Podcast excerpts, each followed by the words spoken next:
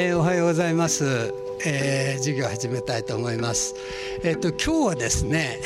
もう皆さん、えー、ご存知のスタジオジブリの鈴木プロデューサーえー、スタジオジブリの代表取締役であられますがとそれから今日はですね、えー、ニコニコ動画って言った方がで皆さんきっと川上さんって言ったらどうして今日川上さんがいらっしゃってんだろうって思うかもしれないんですけども実は川上さんスタジオジブリプロデューサー見習いということで今日来ていただいてましてですね ドワンゴ代表取締役会長でいらっしゃるんですけれどもプロデューサー見習いということでいらっしゃって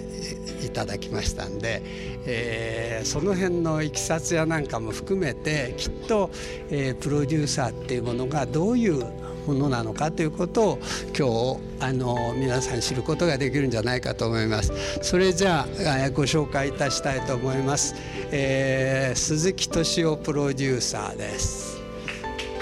鈴木敏夫のジブリ汗まみれ。今週は去年11月1日に早稲田大学で行われた講演。プロデューサー特論の模様をお送りします。進行は早稲田大学国際情報通信研究科教授の安藤浩平さん。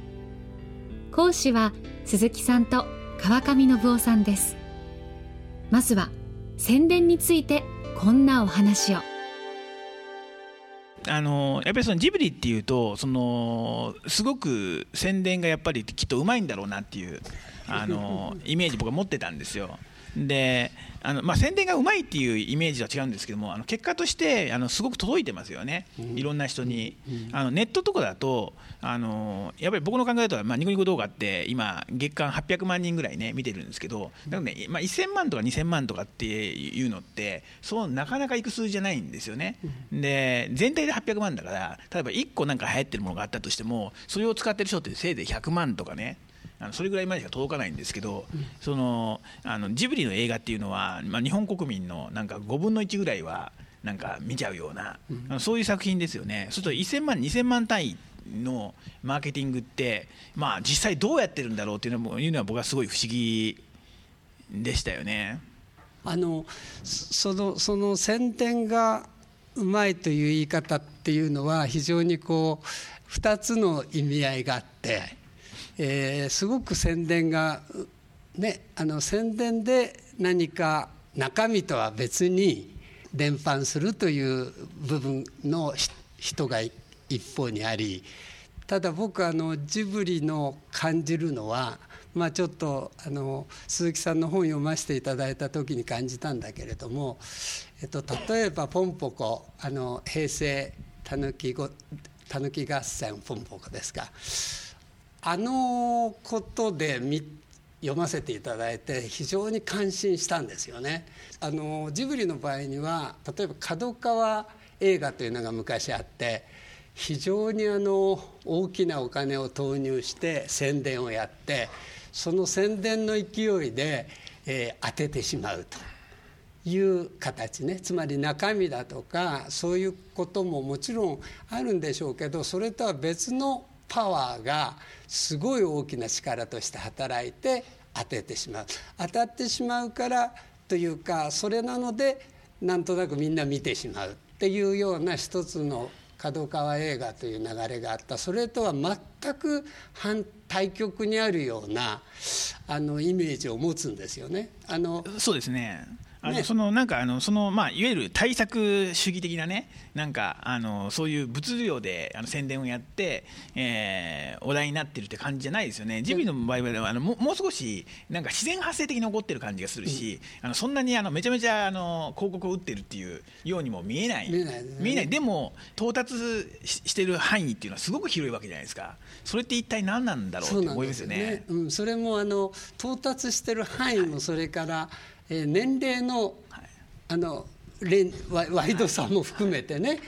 普通にやったらばこういう打ち方だったら大人には伝わってるけど子供に伝わらないとかそういう部分逆,、まあ、逆のことも含めてですがそういう形のところがない伝わり方をしますよね。それがやっぱり非常にどういうことなのかなと思ったんですけども。でそれが面白いのがそのジブリに入って思ったのはあの少なくともね鈴木さん以外の人人はあのその今安藤先生がおっしゃったどういうことなんだろうなとか思いながらねジブリの宣伝やってるんですよ。みんな分かってないんですよ。あのこれ本当に僕びっくりしたんですけど普通マーケティングってあの皆さんも多少は多分勉強されてると思うんですけどもまずマーケティングの一番基本っていうとあのユーザーのセグメントですよね。あの対象ユーザーをあのどういうユーザーと設定してでそのユーザーに対して、まあ、どういうものを届けるといいんだろうかっていうのを考えるじゃないですか。それがあのそのねココリコ坂のあのそのねあの反則会議っていうのがあって対象ユーザーあの全年齢とか書いてあるんですよ。全年齢であの男性女性すべてとかあの国民すべてに届けるとか書いてあってもうこれねもうあのなマーケティング戦略でも何でもないですよね。ただの願望。もうひどいんですよ。お前それそれ見た時すごい衝撃が起きたんですけど、この資料に一体何の意味があるんだろうっていうふうなことを思ったんですけども、あのみんなねなんか疑問を持ちながら宣伝してるんですよね。関わってる人っていうのは。で、あのあの一つの特徴っていうのはあのやっぱりねそのいわゆる世間のマーケティングとは全然違うことをやっている違う考えでやってるっていうのがあのそのジブリの特徴ですよね、で鈴木さんのやり方の特徴でそれで、それもやっぱり毎回やり方も変わってるらしいんですよ見てると、でそしてあのみんなそれをあのこれが正しいとね思ってないんですよ、鈴木さんのやってることこれがいいですね。思ってないんですよ、思ってないんだけど、まあ、きっとこれも成功するんだろうなとか思いながら、経験則で思いながら、疑問を感じながら、みんな従ってるっていうのが成功してるから、それでよかったのかなって、これが成功法なのかなと。思うとそうではないあそうですそうです。ジブリというもののところにまあ例えばプロモーションをあのどっかがタイアップしようとかって考えた時にジブリだったら自分たちに得があるっていうふうに他の企業が思うわけですよ。つまり今映画っていうのは企業とかっていうところといろんな形でタイアップしたりなんだりして出してもらうんだけれどもジブリほどに今現在でですねジブリほどにあのなんだろう企業としてこことだったらある種の誠実さだとか何か訴えるみんなに届けと言っている何かのメッセージとかっていうことを考えた時にあのまあ間違いないだろうと思うブランドがついてると思うんですね。ところがここに仕上げてるっていうのが実はなんかあの優等生的な何かを常にやってるということではなくて例えばその平成たぬき合戦ポンポコっていうのではあのなんでこんな僕あの僕も正直あのタイトル見た時あ随分とジブリにしてはダサい すいませんダサいタイトルだなって思ったんです そしたらば本にあれはダサくしたんだって書いてるんですよね。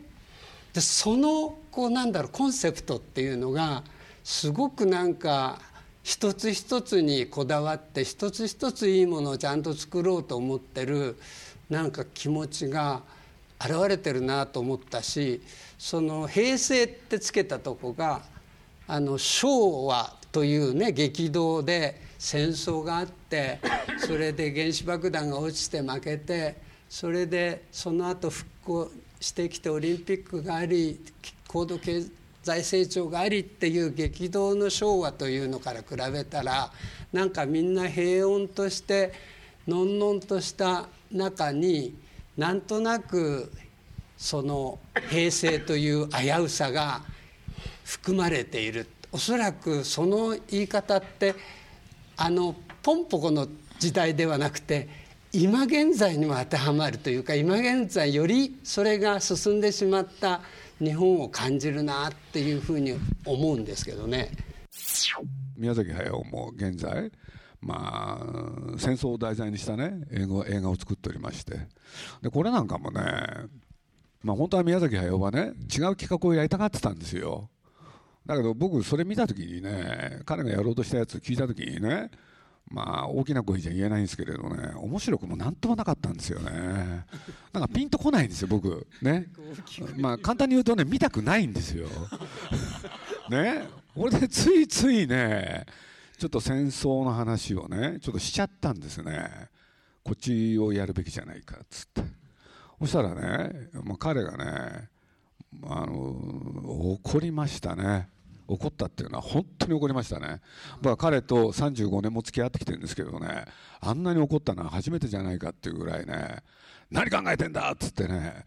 要するに映画っていうのは公的なもんだと、ね、いろんな人にね楽しんで見てもらわなきゃいけない。でも鈴木さんあんたが言ってるアニその企画はねいわゆるアニメーションの企画としては最低。要するに子供が、ね、宮崎は本来アニメーションっていうのは子供が見るもんだと思ってますからね。で大反対なんですよ。それどころかもう怒ってきて。で僕はねこれそうやって怒られるでしょ？ほんでもう好き放題言ってきたでしょ？そうするとねますますなんていうんですかやりたくなる。これでねこれね工房はね実は8月から始まってね僕8月に話したんですよ。3年ぐらい前の。ほんでやるやらないで。ほんで9月になって10月かな。そしたら何度回も話してきたら彼がね分かったよっつって言い出してほいで年末まで鈴木さんちょっと時間くれよと。で俺も考えてみるっつって映画になるかどうか。これで12月忘れもしないですけれど、まあ、忘年会の日ですよね。やるっ言ってくれたんですよね。なんか全部あの芝居がかかってるんですよね。ジブリの中の出来事が。あのジブリの中で起こってることが映画みたいなんですよ。でもこれ本当なんですよ。いや本当そうなんですよ。本当そうでもうあのむしろこちらの方が面白いみたいな中にいると中にいたら。いやだからそれって何なんです かね？ドラマですよね。なんかね、あの要するになんか普通のの人とかってあの仕事とプライベートで分けるじゃないですか。で鈴木さんはあの公私混同っていうのがまあポリシーな人なんですけど、もう仕事もあの人生も一緒っていう。だからその何を作るかっていうのも仕事として、えーっと例えば儲かるのに一番いいのは何かっていうんじゃなくって、なんかねあの要するに自分のその人生このジブリのあの今置かれている立場で何を作るべきかっていうかあの考え方なんですよね。でそれで、それに合わせてじゃあこれぐらいお金かかるからこれぐらい儲けようみたいなね発想が逆なんですよ。でこれは本当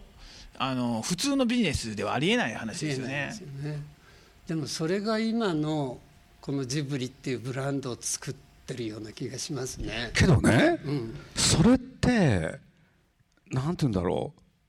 昔の人はねみんなそうやってやってませんかね？いやだからそうなんですよね、鈴木さんはそう言うんですよね、だうん。から、であの実際に僕ね、あのそのあの別のね、このあの映画事業やってる人に、まあ、とにかくあのあの映画事業を再建しなきゃいけないと、でうちの映画も何がいけないかって言ったら、あの5億円かかったら5億円回収するビジネスモデルを立てると。順序が逆だろうと、まず企画があって、これはあの2億円ぐらいしかあの収入が得られないっていうんだったら、1億円で映画を作らなきゃいけないんだって、そうやってあのこの映画事業を再建するんだっていうことを言ってる人がいて。それは失敗しますよ。そうなんですよね。いやでも多分どっちかというと鈴木さんみたいな人は絶滅したわけですよねそうやって だから最後生き残りなんですよやっと一つ残っててね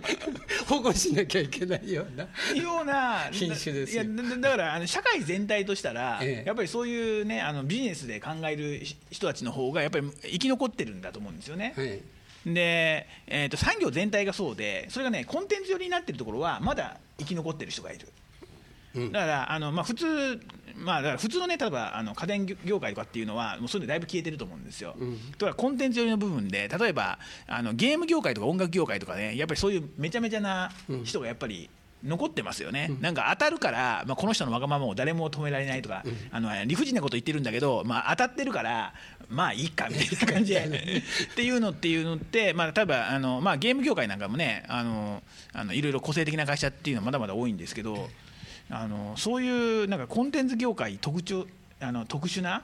部分っていうのが、あの一番色濃くこのアニメの世界に残ってるのがジブリかなっていう。ですね。ものを作るっていうのはまあいろいろあるんですけれど基本的にはね僕こう考えてるんですよ。あの衣食住っていうのはねやっぱり人間が生きていく上で一番大事なことで、俺でそのに伴う職業っていうのは僕は生産的な職業だと思ってるんですよ、で付加価値の部分でいろんなものがあるわけですよね。さっきのテレビ含め映画も含めなんだけれど、まあ、漫画小説その他も全部そうですよね。そうそれは僕はどっかでね非生産的なものでねそのバランスがいい時に世の中っていうのはいい状態じゃないかなっていうのをどっかで思ってるんですよだからその中で例えばラーメン屋さんやるんならねそれはねラーメンっつったっていろんな味があるわけで美味しいラーメンを出した方がいいそのぐらいでやっぱり思ってるんですね。だからなんかねあのそこら辺がねすごいやっぱりすごい本質的なとところをね、うん、あの鈴木さんいつも考えてるなと思うんですよね。じゃあ実際人間があのどういうふうに感じて行動するのかっていうのは鈴木さんっていうのはやっぱりそれをねあの想像してシミュレーションする能力があのとても高いんだと思うんですよ。それが多分普通の人の場合ってそうじゃなくって本当にその人がそう思うかじゃなくってあのみんなはこういうふうに思ってるだろうっていう想像から入るんですよね。共感共感から入るんですよ、鈴木さんは本当に人間がどう思うかっていうのを,、いうのをあの考える。だからあのいろんなねあの高校大伝のねすごく優秀なあの高校大伝の人がセンスのいいキャッチコピーとかを考えてくるわけですよ。で僕も明らかにこれは素晴らしいと思うんだけどそれ鈴木さんが否定してなんかダサいキャッチコピーをつけるんですよ。まあこれはもう世間一般の、あの概念からするとこれはもう間違ってるっていう。でもそれはあの何あの思ってるかって言ったらそれをあの実際にね目にした時にどう思うかなんですよ。得てしてプロっていうものは要するにプロとしてこのキャッチコピーをどう思うのかっていうふうに考えちゃう。そうですね。そこがね、すごく大きな違いだと思いますよね。なるほど。今日ここへ来る時にもっていうのが朝からずっと思ってたんですけれど最近ずっと考えてることがあって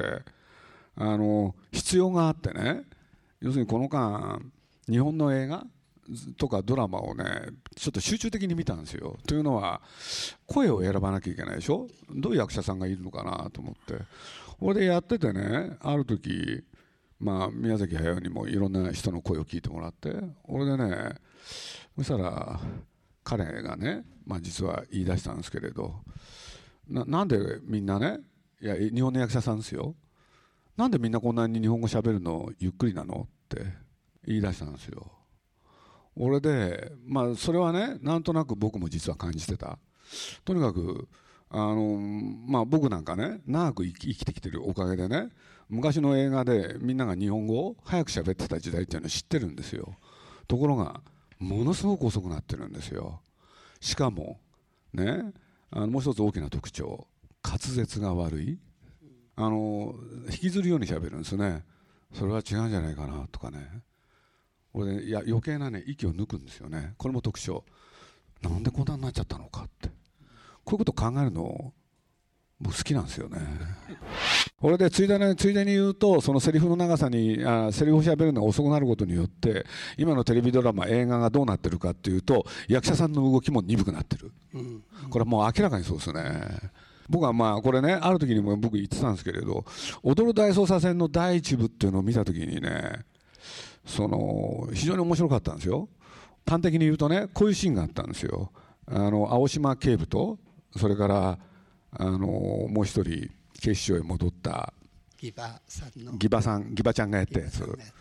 そう僕はあれテレビシリーズ見てなかったんですけれどその第一話見ながら面白いと思いつつあるシーンに着目したんですよ。でそれは何かっていうとですねあの青島警部が警視庁に戻ったギバちゃんのことをね怒るんですよね。で怒る時にですねどうもテレビシリーズでは俺は警視庁へ戻ったら改革をするとところが再び警視庁の人として現れた彼は改革するどころかそこの元のねところに染まっちゃって、えー、前よりひどくなってる。その男と再会した時にその自分の怒りを青島警部がですねものすごくきちんと言葉で説明したんですよ。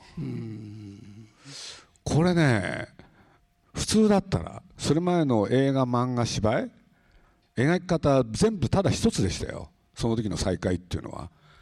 絶対会った途端相手の胸ぐらを掴んで殴る。これがね日本だろうが世界だろうがみんながやってきた方法。ところが対面して自分の怒りを丁寧に言葉で論理的に説明するって、これ何なんだろうと思ったんですよね。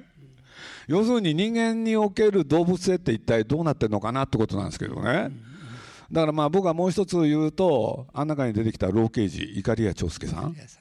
これでね刑事って言えば、まあ、僕なんかもねそれこそいろんなものを見てきてやっぱり強烈に印象に残ってるのは黒沢の映画に出てきた老刑事たちですよ、うん、そそこでの老刑事たちってねまあ夏だったら暑くてね扇子をねピシャピシャピシャピシャピシャピシャっつってもう暑くてしょうがない。しかも人のやったことを追いかける商売でしょ。まあ見ててね本当刑事って嫌な商売だなってことが伝わってくる映画なんですよ黒沢の映画は、うん、それは何かっていうとね映画なのになのに匂いまで立ち込めてくる、うん、そう黒沢が何やろうとしたかっていうのはものすごくよくわかるんですね。人間を描きたい。そしてその匂いまでその画面に立ち込まらせて、ところがその今の、えー、碇谷長介のやった老刑事っていうのは、まあ、実に若者にとって都合のいい老刑事、まず第一に加齢臭がしないですよね。加齢臭っていうのかな。それから今のね刑事特有の臭み？何にもないんですよ。そうするとねあこんな刑事がいたら本当はいいよねっていう理想？だけれど僕なんかに言わせるとこれは刑事じゃないよななんですよ。そうするとだけど見てて分かったのは今の若い人たちが何考えてるかですよね。そうするとね一体どこへ近づいてってんだろうってことなんですけどね。宮崎駿なんかも、まあ、高畑さんもそうですけれどやっぱりね、まあ、ある種ね、まあ、本人本人たちこのこと言うとどういうか分かんないけれどえー、手で描いた絵でありながらそこに血を通わせたい、うん、しかも匂いも立ち込まらせたい、うん、そういうことを考えて作ってるからなんですよね。鈴木さんってやっぱりあの普通のプロデューサーの感覚と違うところというのはあのもっと編集やってたということのせいなのかもしれないんですけどもいろんな何か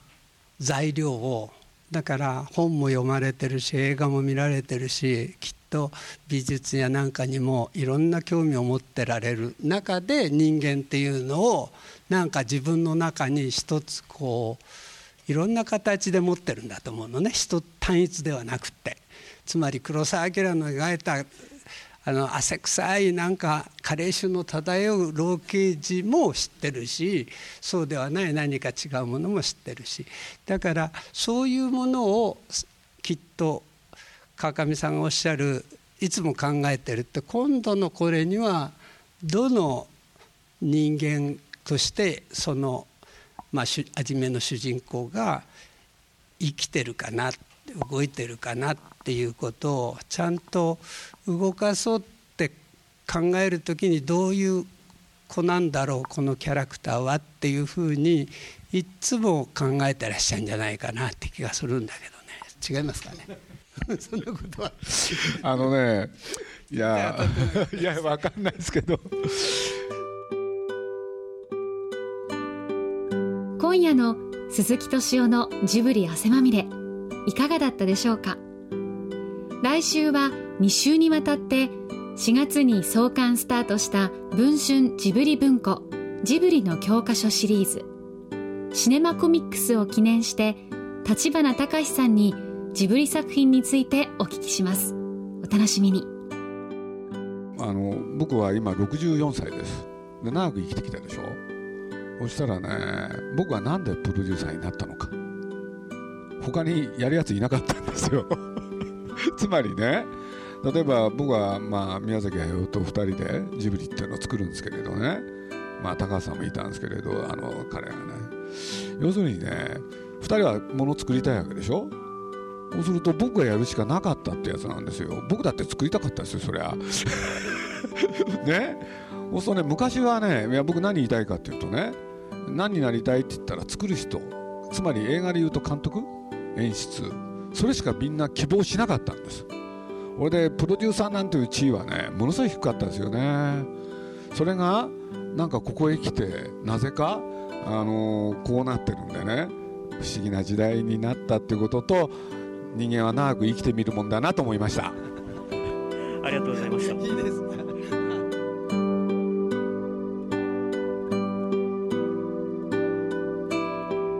鈴木敏夫のジブリ汗まみれ。この番組はウォルト・ディズニー・スタジオ・ジャパン。町のホットステーションローソン。アサヒ飲料。日清製粉グループ。立ち止まらない保険。MS&AD 三井住友海上。au の提供でお送りしました。